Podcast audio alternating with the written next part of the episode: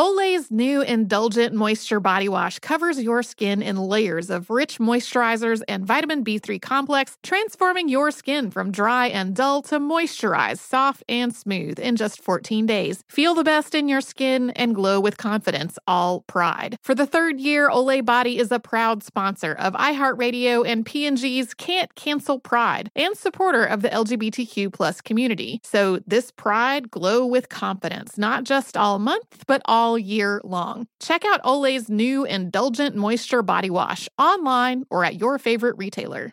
Planning your next trip? Choice Hotels family of 22 brands has over 7,400 locations and the perfect hotel for any traveler you want to be. Like a Cambria Hotel serving up locally inspired craft cocktails for all my folks who maybe want to meet up and talk about Mad Royals. Check into a Radisson Hotel with flexible workspaces for you drivers who listen during business travel. Or a Comfort Hotel with free hot breakfast, family friendly pools, and big spacious rooms for the parents who listen with their kids and need a little retreat. What are you waiting for? Join Choice Privileges and start earning points toward your next stay. Find a stay for any you when you book direct at choicehotels.com, where travels come true. When you think about the future, what kind of technology do you envision? Whatever the future holds, artificial intelligence will undoubtedly be at the heart of it all. Join Graham Class as he hosts season two of Technically Speaking, an Intel podcast, and hear from the minds transforming healthcare, retail, entertainment, personal computing, and more with the help of AI. Tune in every other Tuesday and explore the latest technology that's changing our world today and creating a more accessible tomorrow. Listen to Technically Speaking, an Intel podcast on the iHeartRadio app, Apple Podcasts, or wherever you get your podcasts. Before AI can help your business predict demand, accelerate growth, inform decisions, automate tasks, reveal insights, generate content, you have to trust it. Introducing Watson X Governance, helping you govern any AI as data, models, and policies change so you can scale it responsibly. Let's create AI that begins with trust with Watson X Governance. Learn more at ibm.com/governance. IBM. Let's create. Welcome to Stuff You Missed in History Class from HowStuffWorks.com.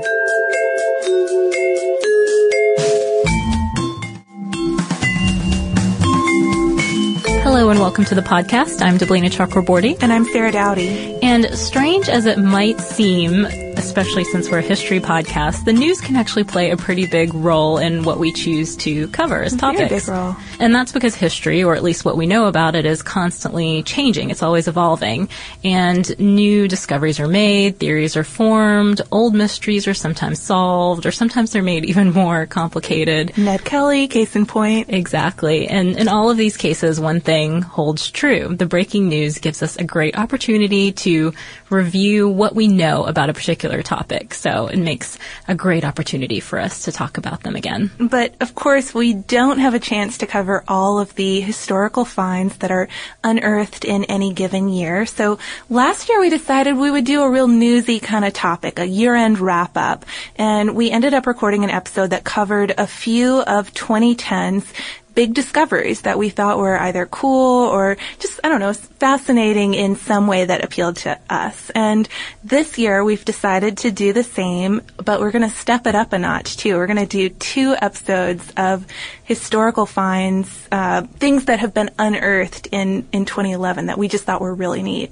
Yeah, and we've called it Unearthed in 2011. That's the title, but of course not all of these discoveries literally came as the result of digs and archaeological work. Some of the some of them are just finds that came from all sorts of places, from the ocean, for example, or even from someone's musty old attic. You never know. Or somebody just putting two and two together and, and making a new discovery from research or or finds that were already existing. Yeah, that's true. Some of these that we're going to discuss are findings based on things that were dug up either within the last couple of years or in some cases decades ago. So it's not something that was necessarily unearthed this year, but the finding was unearthed. It just year. has some important component of the process that happened in 2011 to make our list. But this is, of course, by no means a comprehensive list. I mean, we really had to to whittle it down, pick and choose here. The only common thread, though, is that there are discoveries that we found interesting, ones that had some kind of interesting story behind them, and most of them had some kind of tie-in to themes that we've covered a lot. And I mean, I, I found that appealing for a year-end wrap-up podcast. We have hit on themes this year. I don't know, shipwrecks comes to mind. Medicine. Medicine, uh, historic alcohol, historic dogs. So you're gonna notice a few of those themes popping up in both of these episodes. Yes, you will. And that goes for the first one that we're going to talk about, which is pirates. A lot of people know Captain Morgan as a brand of rum. Captain Coke, anyone? But Captain Henry Morgan was an actual 17th century Welsh pirate, and the wreck of one of his ships was found off Panama by a team of U.S. archaeologists this August. So just a little background on Morgan and his ships. He was a privateer sailing on England's behalf, so part of his work was defending England's interests, and he also pioneered expeditions to the New World. In the late 17th century, he went up against Spain, which at the time had a pretty tight grip on the Caribbean, and Morgan wanted to weaken Spain's influence a bit by taking Panama City. And so in 1671, he set out to capture a Spanish fort called Castillo de San Lorenzo, which was on a cliff overlooking the mouth of the Chagres River, the only water passageway between the Caribbean and Panama City. And Morgan and his men ultimately succeeded here, but they lost five ships, including their flagship called the Satisfaction in the process, and that was due to some pretty rough seas that were surrounding the fort and also a reef known as the Lajas Reef nearby. So the discovery that these U.S. archaeologists made this year is presumably from one of those five ships, right? They made it by doing a magnetometer survey, which looks for metal by finding any kind of deviation in the Earth's magnetic field. And what they ended up pulling up to the surface included a portion of the starboard side of a wooden ship's hull and a set of unopened cargo boxes and chests that were covered in coral. And of course, everybody including us, thinking like maybe this is some kind of pirate treasure. Maybe this is Captain Morgan's treasure. So we were unable to find out whether the cargo was opened at the time the story broke. Um, it, it, had it was yet to be determined, and we haven't heard anything since then. But according to a Discovery News article about the find, there are at least a few people out there who are hoping that the boxes and chests don't contain gold or something, but contain liquor. And you can probably figure out why some folks might be hoping for that. Yeah, it's because there's kind of an interesting twist to this story, to the story of this discovery. Though the research team included archaeologists and divers from Texas State University and some other volunteers, the project was actually funded by Captain Morgan USA, the maker of Captain Morgan's rum. And they stepped in to help when the research team ran out of funding, and that funding actually allowed the team to do that magnetometer survey. So in a statement, Tom Herbst, the brand director of Captain Morgan USA said, quote, when the opportunity arose for us to help make this discovery mission possible, it was a natural fit for us to get involved. The artifacts uncovered during this mission will help bring Henry Morgan and his adventures to life in a way never thought possible. So there you go. I'm kind of envisioning these Captain Morgan commercials maybe in 2012, 2013 with like footage from the archaeological dives and maybe you could, if they were re- really willing to put out some more money, some uh, Rolling Stones satisfaction. Oh yeah, background. I mean, who knows? It's it's a brilliant marketing move on their part. it sounds like it. But prior to making this discovery, the team also found a collection of iron cannons in the same general area last year. But I think we're really most excited, as probably most people are, to find out what's in the chest. Yeah, I mean, maybe it'll be another entry for our historical spirits episodes. Maybe. So moving on to the next couple entries on our list, we mentioned earlier that we have talked about dogs some this year, specifically war dogs, and they come up in random podcasts too. But we've got two interesting pieces of news from 2011 that have to do with our canine friends. We do. There were a couple of discoveries this year that gave us some insight into the history of domesticated dogs and the role that they played in humans' lives. The first, for dog lovers especially, may be somewhat disturbing though, so just be forewarned. In January, scientists released a new analysis of a bone fragment found in Hinds Cave in southwestern Texas, which evidence shows was occupied by a group of hunter-gatherers about 9,000 years ago. And scientists performed genetic testing on the bone fragment and figured out that it belonged to a dog rather than a coyote or a wolf or a fox or something else, making it the earliest known evidence of dog domestication in the Americas. It predates other examples by about 8,000 years and the dog was probably around 25 to 30 pounds and may have been similar to some breeds of Mexican or Peruvian dogs. But we mentioned some of you might not like this story very much, and that's because this dog was not just man's best friend. The bone fragment was found in dried human feces, which suggests the dog might have been man's best meal too.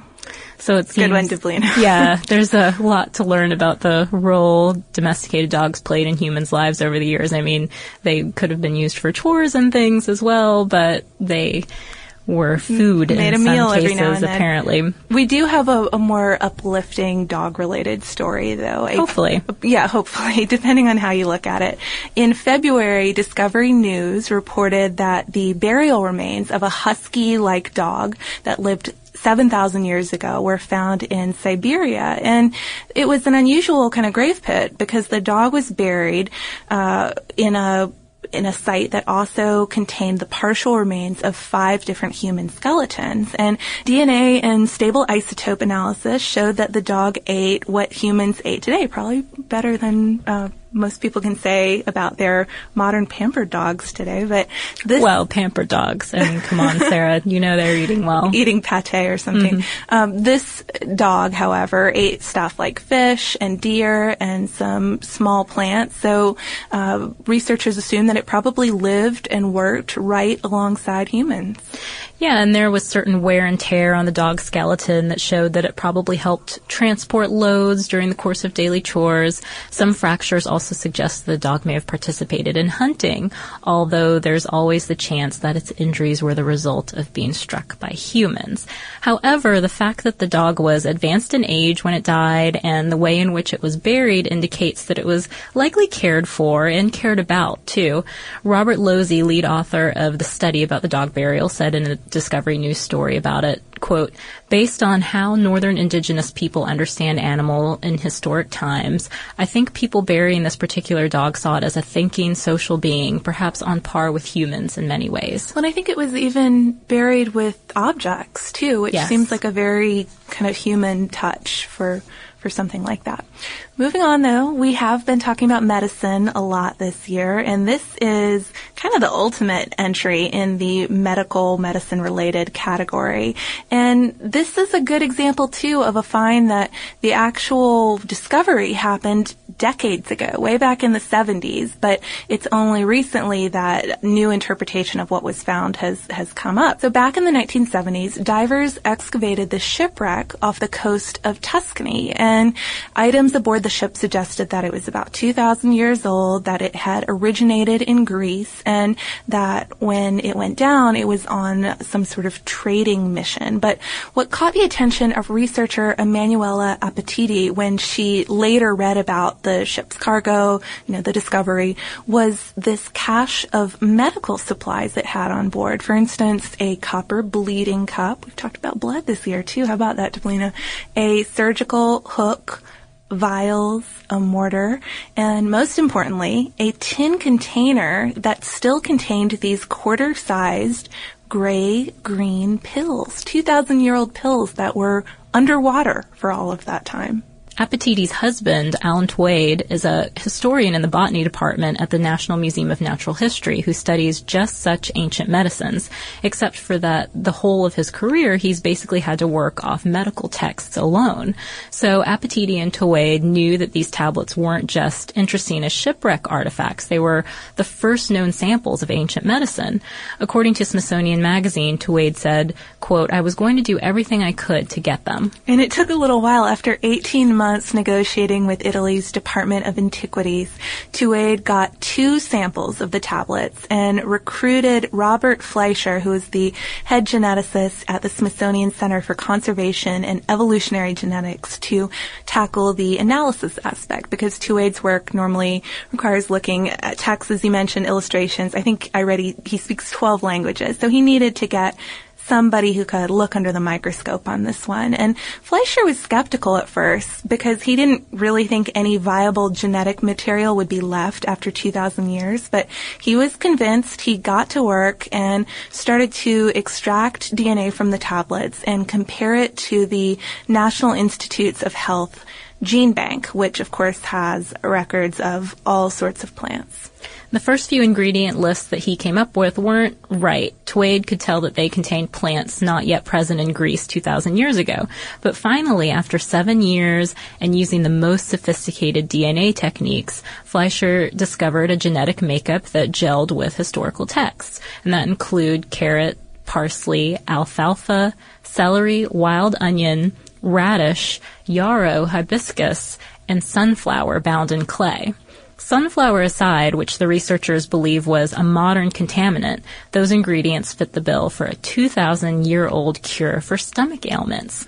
Common, of course, among sailors. Exactly. So Touwaide even thinks that this kind of tablet, I mean, we mentioned it was a quarter size, so it's not something you would just take as is. He figures it was probably something you would drop in a glass of water or wine or even vinegar, which sounds like it would turn your stomach rather Yeah. than settle it, but who knows? So there's one interesting last point to this, uh, this story though. In May of 2011, Touwaide and his wife presented the findings in Italy, and by chance they met with some of the divers who had explored the wreck in the 1970s, and the divers were able to explain that sunflower contamination. They said that they had kept their oxygen tanks outdoors uh, near the place where they were staying before going out on the dive, and the area they were staying was filled with sunflower fields. So it's quite possible that something got onto their dive tank and ultimately onto the aluminum container or the tin container rather, and um, onto the pills. It's good to have that explanation. It was a big deal for Touwaide to finally see some of the medicine he studied in action, and he told History.com, quote, the information that you have in a text is always exposed to the risk of being only theoretical. And so until you have physical evidence of what you have in the text, you never know if what you're working on has been used in ancient daily life and practice. And I thought this was such an interesting multidisciplinary example here that both of uh, these researchers really needed the other researchers' work to to make sense of the find. I thought it was pretty cool. So our final entry for this list is probably the favorite author of many of our listeners. At least she's a, a common request. Yep, just this month the news broke that British author Dr. Paula Byrne had unearthed a portrait of none other than Jane Austen. And Austen is, of course, best known for writing books like Pride and Prejudice and Sense and Sensibility, but she initially published her books anonymously, and she wasn't well known until after her death. So why is this new portrait such a big deal? Well, according to a BBC News story about the recent discovery, there are currently only two recognized portraits of Austen, which I never realized before. One was a watercolor painted by her sister Cassandra, whom Jane was really close to, and that's the only portrait that's never been contested. And I believe it shows her from the back, so not much of a detailed portrait. Yeah. Uh, the new portrait, though, which Byrne's husband, Jonathan Bate, picked up at an auction, is a pencil drawing on vellum that has the words Miss Jane Austen inscribed on the back, and it was probably drawn around 1815. Uh, just for comparison there, Austen died in 1817, so late in her life. And it's supposed to bear a pretty good resemblance to Jane Austen, or at least since we don't have a terribly great idea of what she looked like, it at least bears the resemblance to her family. Apparently, the sitter in the portrait has, quote, the long, straight Austen nose. Byrne is consulting with various experts to have it authenticated, but of course, there are several reasons why people might be skeptical of her new find. For one thing, it's been around for a couple hundred years, so you could ask, okay, why hasn't it been authenticated before? Obviously, the person who sold it to her husband didn't think that it was genuine. Also, Byrne has a new book on Austen ready for release, so the timing of the story is really good publicity for her in that respect. Maybe we should mention too that the inscription on the back doesn't spell Austen with an E. Yes, uh, if the news story is correct, it spells it with an I. So that's a little a little twist too. Although spellings from the 18th, 19th century are a little hard to rely on in the first place. But that wraps it up for our news finds of 2011 part one and brings us to mega listener mail. An extended listener mail segment. We have missed out on doing the amount of listener mail we've wanted to lately, but we've gotten so many great letters, postcards, emails from people about episodes that we've done recently, which we've really enjoyed. We've uh, had a, a, lot of fun with our research in the last couple months, and so we wanted to kind of give you guys an idea of what people are saying about some of the podcasts and some of the little tidbits that they're throwing at us that we didn't know before.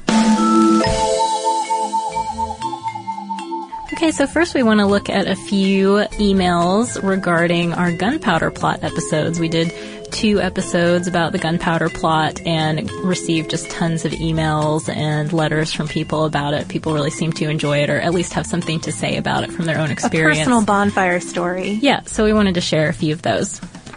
The first one is from Heather, and she says, My family and I have just moved back to the States after living in England for four years. My husband is a Brit, and both my children were born there.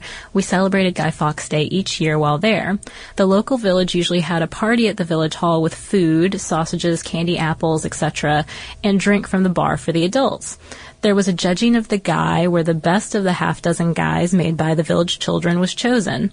These look basically like a scarecrow, old clothing stuffed with straw or newspaper and decorated to look like anyone the child wanted, usually someone famous. The winner got a prize and then the guys may or may not have been tossed on top of the bonfire pile depending on the children's wishes. So I liked that you could keep your effigy if you wanted to. the patch of grass under the bonfire site was usually black for the rest of the year, which was funny to me. And she also corrects us on one point, which a few people did, so we should mention this. She says the penny for the guy thing that children used to do in England was not selling the guy, but collecting change to fund the guy and the celebration. So Makes thank sense. you, Heather. Yeah, it does make sense. Thank you for writing in and telling us your traditions and for letting us know some more about the guy. And I think most of the people we heard from writing in about Guy Fawkes Day were based in England or they were transplants. But we did hear from Jason, who lives in Newfoundland, and he wrote that Guy Fawkes Night is celebrated every year in my native Newfoundland as well. Newfoundland, the most easterly point of North America, was part of Britain until 1949 when it joined the Confederation and became Canada's 10th province. Newfoundland's very unique culture is heavily influenced by Ireland, Scotland, and England, where most of its peoples can lay claim to their ancestry. Uh, so that was neat to know that Guy Fawkes Day really is something that people people take with them wherever they go. It seems.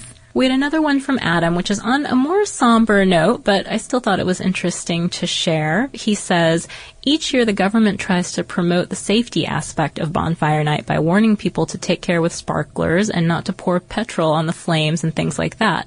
However, this year it seems that there may have been a completely unforeseen tragedy from a fireworks display, one of the worst motorway accidents in the UK in which seven people died in a multi-car pileup, may have been the result of fireworks smoke obscuring driver's vision.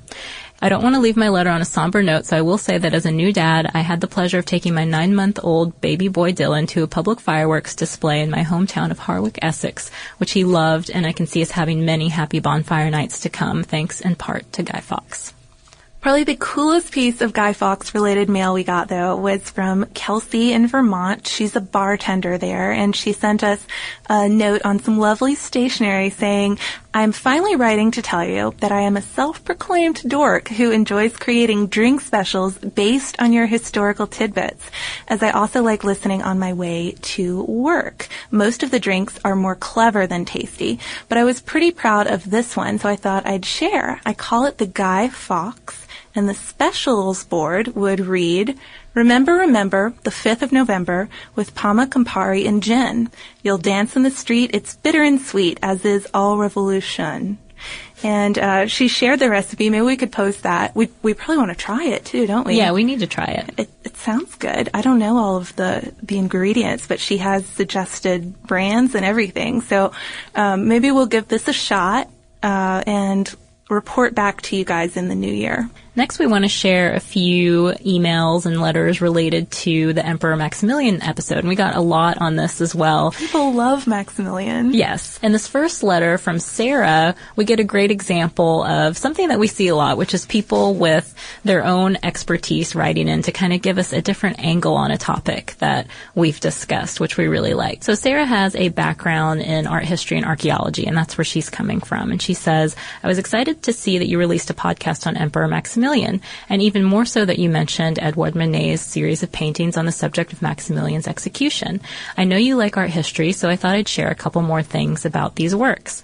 In terms of what we see in the painting, Manet's composition is clearly referencing a work from the early 19th century, Francisco Goya's 3rd of May, 1808. Like in Manet's work, Goya is addressing a contemporary political event involving an occupation by French troops, in this case of Spain, and the central incident of the French soldiers firing on the Spanish is mimicked in Manet's Maximilian paintings. Manet cited Goya in a number of paintings, and in the case of these works, one of the few times that either artist overtly referenced a highly political event. And that email struck me too because people do often recommend that we cover 3rd of May. So could be another one of these political art history combo episodes. We also heard from a few people who had some kind of personal insight on the Maximilian story because they are from Mexico and they could give us a little feel for how people really, really, uh, what opinion they have of Maximilian there. Uh, the first is from Cristobal, who lives in California, and he says he's from Mexico. And he says, the missus and I were visiting her family near Berlin during the Christmas holiday, and since we were so close, we decided to hop over to Vienna and play tourist for a week. We did all the typical touristy things like visiting castles, churches, Christmas markets, and so on. During the middle of our stay, we signed up for a day tour that would take us to a couple different palaces and other landmarks throughout the city. Sometime between visiting a 300 year old church and a 400 year old palace, I asked the guide if she knew where Maximilian was buried. Being from Mexico and having visited some of the historical locations in the motherland having to do with that whole episode, I thought it would be interesting to check out his crypt or wherever he was interred for myself. Well, before I was even able to finish asking where he may be, the guide gave me a really sour face and proceeded to explain to the entire group how Maximilian was tragically murdered in Mexico, to which I answered back that my understanding of events was that he was executed as the leader of a foreign nation that had unlawfully overthrown the true government of the people. Surprisingly, she did not agree with my, as she put it, interpretation of events. Just goes to show how history can be interpreted depending on where or how you or yours were affected by it. So that was pretty cool. He gives this perspective for both countries here, yep. a, a, rare thing. And we also heard from Pedro, who um, said that I just listened to your Maximilian podcast, and although it was a sad affair for poor Maximilian, I wanted to let you know that he's not seen as a bad guy in Mexico. At least that's something, right? Historians have done good work spreading the word that he was basically cheated into accepting the job, and that he was actually rather cool toward Mexicans. Nevertheless, the myth of Juarez, his defense of Mexican rights remains a strong part of our chosen history. So I think most Mexicans will see Maximilian as some sort of failed conqueror. So two perspectives there yeah. on our uh, our Habsburg emperor. That last one makes me feel a little better for poor Maximilian. I know a lot of people recommended a Kate Beaton comic too. Oh yeah, basically, um, basically Pedro's email sums up how how Maximilian is depicted in the comic. Uh, yeah, I, I just I like hearing I think with the Ludwig one too, of Bavaria, I like hearing about how these historical figures are considered in different countries today, what people's opinions of them are before we sign off with this listener mail, mega listener mail Mega segment, listener mail. Yes, we need to visit a segment that we have introduced recently, which we're having a lot of fun with, and apparently listeners are too, and that's the We love it. I listen while I blank segment. So we're gonna just run through a few of these, and I think you're gonna be impressed by what your fellow listeners do while they're while they're checking out the podcast. So Melissa, for instance, in Jakarta, listens while she's riding a motorcycle taxi. Rachel in Long Beach says, My lab mates and I now listen and learn from you guys while sorting mud samples, identifying insects, and sequencing DNA. Cool. Brian in uh, Ohio listens while working on a dairy farm. He says, I manage a 1500 cow dairy farm in Ohio and I check cows to determine if they are pregnant while I listen to stuff you missed in history. Thank you for giving me something interesting and fun to listen to while I'm out with the cows. You're very welcome, Brian. Margaret, who works at Albert Einstein University, says that she likes to listen to our podcast while trying to catch nematode worms for research. Wow. Jacob listens while he, or he listened while he took this huge bike trip from Shanghai to Beijing. So we went to China this year, Deblina, and we didn't even know it. And Rebecca in Minneapolis says that she's a graduate student in industrial hygiene and she works in a mycology lab culturing fungal spores for identification and remediation. And that's what she does while she's listening to the podcast. I look at mold spores under microscopes. And finally, we heard from 12 year old Maddie who listens so much that sometimes she said her mom takes away her iPod sh- so that she won't stay up all night. so we thought that was cute. Thank you guys. We'll share some more on the next episode for sure because y'all are doing some interesting things all over the world. Yeah, and if you want to keep sharing those things with us, please write us. We're at historypodcast at howstuffworks.com, or you can look us up on Facebook, or you can hit us up on Twitter at Missed History. And as always, you can find tons of articles on tons of topics and a year-end recap, I believe, a year-end slideshow recap of 2011 by searching our homepage at www.howstuffworks.com. Be sure to check out our new video podcast, Stuff from the Future. Join How Stuff Works staff as we explore the most promising and perplexing possibilities of tomorrow. The How Stuff Works iPhone app has arrived. Download it today on iTunes.